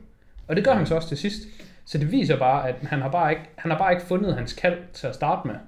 Ja, man kan måske endda vurdere, at nu på det tidspunkt, hvor filmen slutter, der er det sådan, det er sådan lidt underligt, kunne man godt føle, at nu øh, det slutter egentlig med sådan en god slutning for en bad, for en, en bad guy. Ja, Men på en måde kunne man måske godt sige, at der er en okay god chance for, at han ikke kommer til at gøre flere gode ting, eller fl- flere dårlige ting. Fordi nu har han jo bare lavet de ting, han skulle Ja. få for hans karriere i gang. sådan kan man tolke det. Man kan også tolke det, at han fortsætter på et tidspunkt bliver opdaget. Ja, ja. Det kan gå begge veje. Øhm, en sidste sammenligning, jeg lige kom til at tænke på. Øhm, man glemte igen. Ja. Nå, men så kan man ikke få det at vide. Det er også ved at være over over til, hvis vi skulle tale om det næste. Mm. Jeg synes bare lige, det var så god en... Øh, når, ja, sådan, når er der faktisk ret mange ting, der går igen mellem de her film. Man kan sige, en, en ret væsentlig forskel, der er på det, det er, at øh, Nightcrawler føles enormt i nuet. Den er rigtig meget en 2014-film. Han går med main bun, øh, og cykler på sådan en eller anden øh, sej fed cykel, og jeg synes, og der bliver sagt bra, der bliver sagt rigtig meget bra. Øh, Er det kun ham, der er den ene? ja, ja, Det- men der er han føles som en idiot. Nå, men jeg, jeg synes, det er en god ting, han gør det. Jeg, jeg synes legit, det er godt, han går og siger bra. Det, det er godt. Fordi det er en film, der foregår i 2014. altså det er ikke godt for hans karakter. Nej, nej, det er det ikke. Men i 2014, der var det stort at sige bra, og det var stort at gå med manbun. Sure. Så på den måde føles filmen lidt... Den kan komme til at føles dated i fremtiden måske. Men jeg synes, den føles enormt god i forhold til... Det er sådan her, det er. Ja, det havde også været værre, hvis det var sådan, at dengang filmen blev lavet, der skulle man synes, at det var cool, at ham der gik og sagde bra. Ja, det altså, har man jo aldrig det har man jo aldrig Man bare syntes, synes, han er lam, og det kommer man jo stadigvæk til at synes i Ja. 2030, når Ja. man ser den her film. Ja. Der er han jo stadig det. Ja. Øh, hvorimod der er Gone Girl sådan lidt mere klassisk tidsløs. Det er rigtigt. Ja. Det var dog ikke det, jeg ville sige, men nu er det bare det, jeg sagde i stedet for. Den foregår også lidt øhm, Nightcrawler på sådan et underligt tidspunkt, hvor at man har sådan en fladskærm og computer, der Ja. kan ting og sådan noget, men mobiler er ikke helt gode nok til bare at filme på endnu. Ja. Fordi han er stadigvæk nødt til at gå ud til sådan en Ja, det er rigtigt og købe et Det er kamera. Og jeg kom, jeg kom i tanke om øh, det, det, jeg vil sige. Og så så jeg lige noget andet. Det var lige mens jeg skulle ned. Jeg kom i tanke om, lige... For det første, så kan jeg lige give skud ud til KWLA Anchor Lisa Mays. Hun er lækker. Skud ud til hende. Hun er lækker. Og hun er bare i orden. Mm, Øh, men det var ikke det, jeg vil sige. Det kommer jeg bare lige til at se. Det jeg vil sige, altså, det var hendes ny- nyhedsverden. Ja. Det kan jeg basically ikke huske. Ah, hun var fræk. Men øh, det var ikke lige det, jeg ville sige. Det, jeg ville sige, det var, at der er noget, der sker i film nogle gange, som jeg ikke er så fan af. Og det skete her i, men her i der gjorde det på den gode måde. Nogle gange så sker noget i en film, som man fucking gerne vil se, især fordi man er sådan lidt nysgerrig på at se det, fordi man er sådan, Mm. kan vide, hvordan de lige får det her til at virke.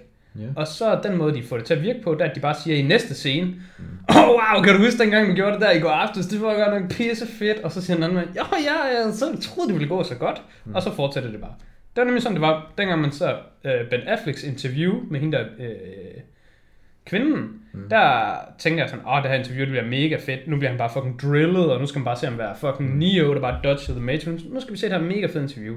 Og så er der mega build-up til interviewet, og så går han ind til interviewet, og så klipper den bare til scenen efter, hvor det bare siger, oh wow, you were really good. Og der tænker jeg bare, altså helt ærligt, det ville jeg da gerne have set.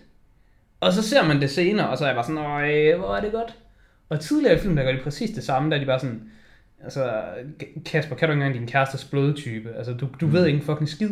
Ja. Og så er man sådan, jeg ved, der sad jeg, da jeg så den der, tænkte jeg, jeg ved ikke engang, hvad min egen fucking blodtype er. Altså, come on. ja, det ved jeg heller ikke. Og så går han ud af lokalet, og så var han den anden, øh, skulle jeg vide, hvad min, min, min kones blodtype er? Og så siger detektiven bare sådan, nej, selvfølgelig ikke. og der tænkte jeg, så ikke, kæft, hvor var det nice.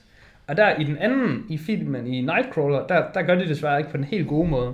Fordi mm der er det jo, man kan sådan mærke, at Lou, han prøver at få hende der Nina under hans øh, thumb, og virkelig sådan afpresse hende ind i at have sex med ham, og være sådan i et forhold med ham. Og jeg forstod aldrig helt rigtigt, om det faktisk lykkedes ham, eller ikke lykkedes ham. Men så senere i filmen, der er sådan en scene, hvor han så fucking lige fortæller hende, når jeg gør sådan her, så skal der ske det her. Når jeg gør sådan her, så skal der ske det her. Og når vi er alene sammen i din lejlighed, så skal du fucking gøre, som jeg siger, hvis jeg vil have det sådan her. Så refererer det til, at okay, de har haft haft den her aften sammen. Så han har ligesom har fået hans vilje med hende. Mm. Og det synes jeg var sådan, det var en okay måde lige at redde den til, at nu fik jeg bekræftet, at det også lykkedes for ham der. Men op til den scene, der var jeg i tvivl om, hvordan deres forhold var. Fordi han lagde rigtig meget op til, at han var klar til at øh, blackmail hende ind i, at de skulle have sex og være i et forhold. Ja. Men så skete der bare aldrig noget ved det. Og så sådan, hvad, skete der bare ingenting? Og så senere kommer der sådan en callback til, at der var sket noget ved det.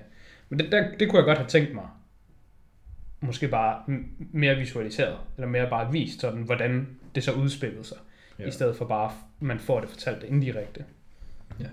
Apropos øh, ting, der går fra at være på en måde til at gå fra til at være på en anden måde lige pludselig, og så nogle gange så skiver man bare over det, og så er det bare sådan, Mm-hmm. så synes jeg, den montage, der er den her film, hvor han sådan øh, opbygger hans business, og man ser, at han tager ud og øh, får en masse forskellige footage. Ja, der var han tager footage, kører- og så sætter det ind i sådan et program og skriver, hvad det så er. så- så kører han i sådan en lækker bil i stedet for. Ja, jeg vil sige, det, det er sådan, synes jeg, det er en ret god montage, ja. og musikken til den montage er specielt god. man, jeg, jeg, jeg vil beskrive det som, det er sådan en portfolie-scene. Mm. Man ser ham sådan opbygget et portfolie af Ja. ja. de her scener, jeg har, så kan jeg ligesom gå ud og sige, det er det her, jeg har, det her beskrivet for. Ja. Men det synes jeg var en god montage. Det er en rigtig god montage. Øh, Jeg synes også, den er rigtig god, fordi den viser rigtig meget, hvordan han vokser fra bare at være sådan amatør til professionel. Mm. Altså, nu har han gået fra ikke at vide en skid til, at nu opbygger han et professionelt portfolio og har ligesom styr på hans ting. Ja. Jeg har en ordentlig bil med sådan en polisscanner, skærm og alt Ja, ja, ja, Det altså- har bedre kamera. Ja, man, man ser ham gå fra at ikke tage det så seriøst til at tage det meget seriøst. Mm. Vi må nok hellere se at få rundet af. ja. Vi skal helst ikke. Nej, Over vi skal- 31, så tror Nej, det går ikke. Øhm, Næste gang, Vi var begge to 10 ud af 10 på den her. det kan jeg love dig for. Jeg ved ikke, om, om jeg ender med at ryge op på 11 eller 12. Men jeg kan, jeg kan afsløre nu. Jeg synes ikke, den er bedre end Gone Girl, og ikke i nærheden. Men den kunne måske godt være lige under Inception, og den har jeg trods alt givet 12. Men den kan også bare være en 10'er. Det er jo ikke, fordi alle, der får 10, de skal være over. Nej. Og jeg synes ikke, den var så fantastisk. Men jeg synes, den var sindssygt god. 10 ud af 10 er sindssygt godt, Mm. men det er sgu ikke sikkert, at den bryder skalaer. Skal jeg introducere næste gang? Næste gang, der er temaet film, der har American i navnet. Ja, klassisk tema. Og du kan introducere, hvad vi skal se så. American Pie, for eksempel. Den skal vi ikke se. Nå. Så American History X og American Gangster. Uh, og du har ikke set American Gangster? Nej. Og det er mega lang tid siden, jeg har set den. Og det er faktisk også sindssygt lang tid siden, jeg har set American History X. Uh, det er begge film, jeg har på... Uh, den ene har jeg på 10 ud af 10, og den anden har jeg på 9 ud af 10. Uh, så jeg er lidt spændt på at se, hvad vej de ryger. Jeg kan jo afsløre, at uh, Nightcrawler og Gone Girl havde begge to på 9 ud af 10 før i dag. Og nu er de begge to råd op på 10 ud af 10. Så det kunne være spændende at se, om uh, man kunne fortsætte den bølge. Så er det vist det her på. Det var det, ja. Tak fordi I lyttede med i den her. Og øh, vi vender tilbage med en amerikansk episode næste gang.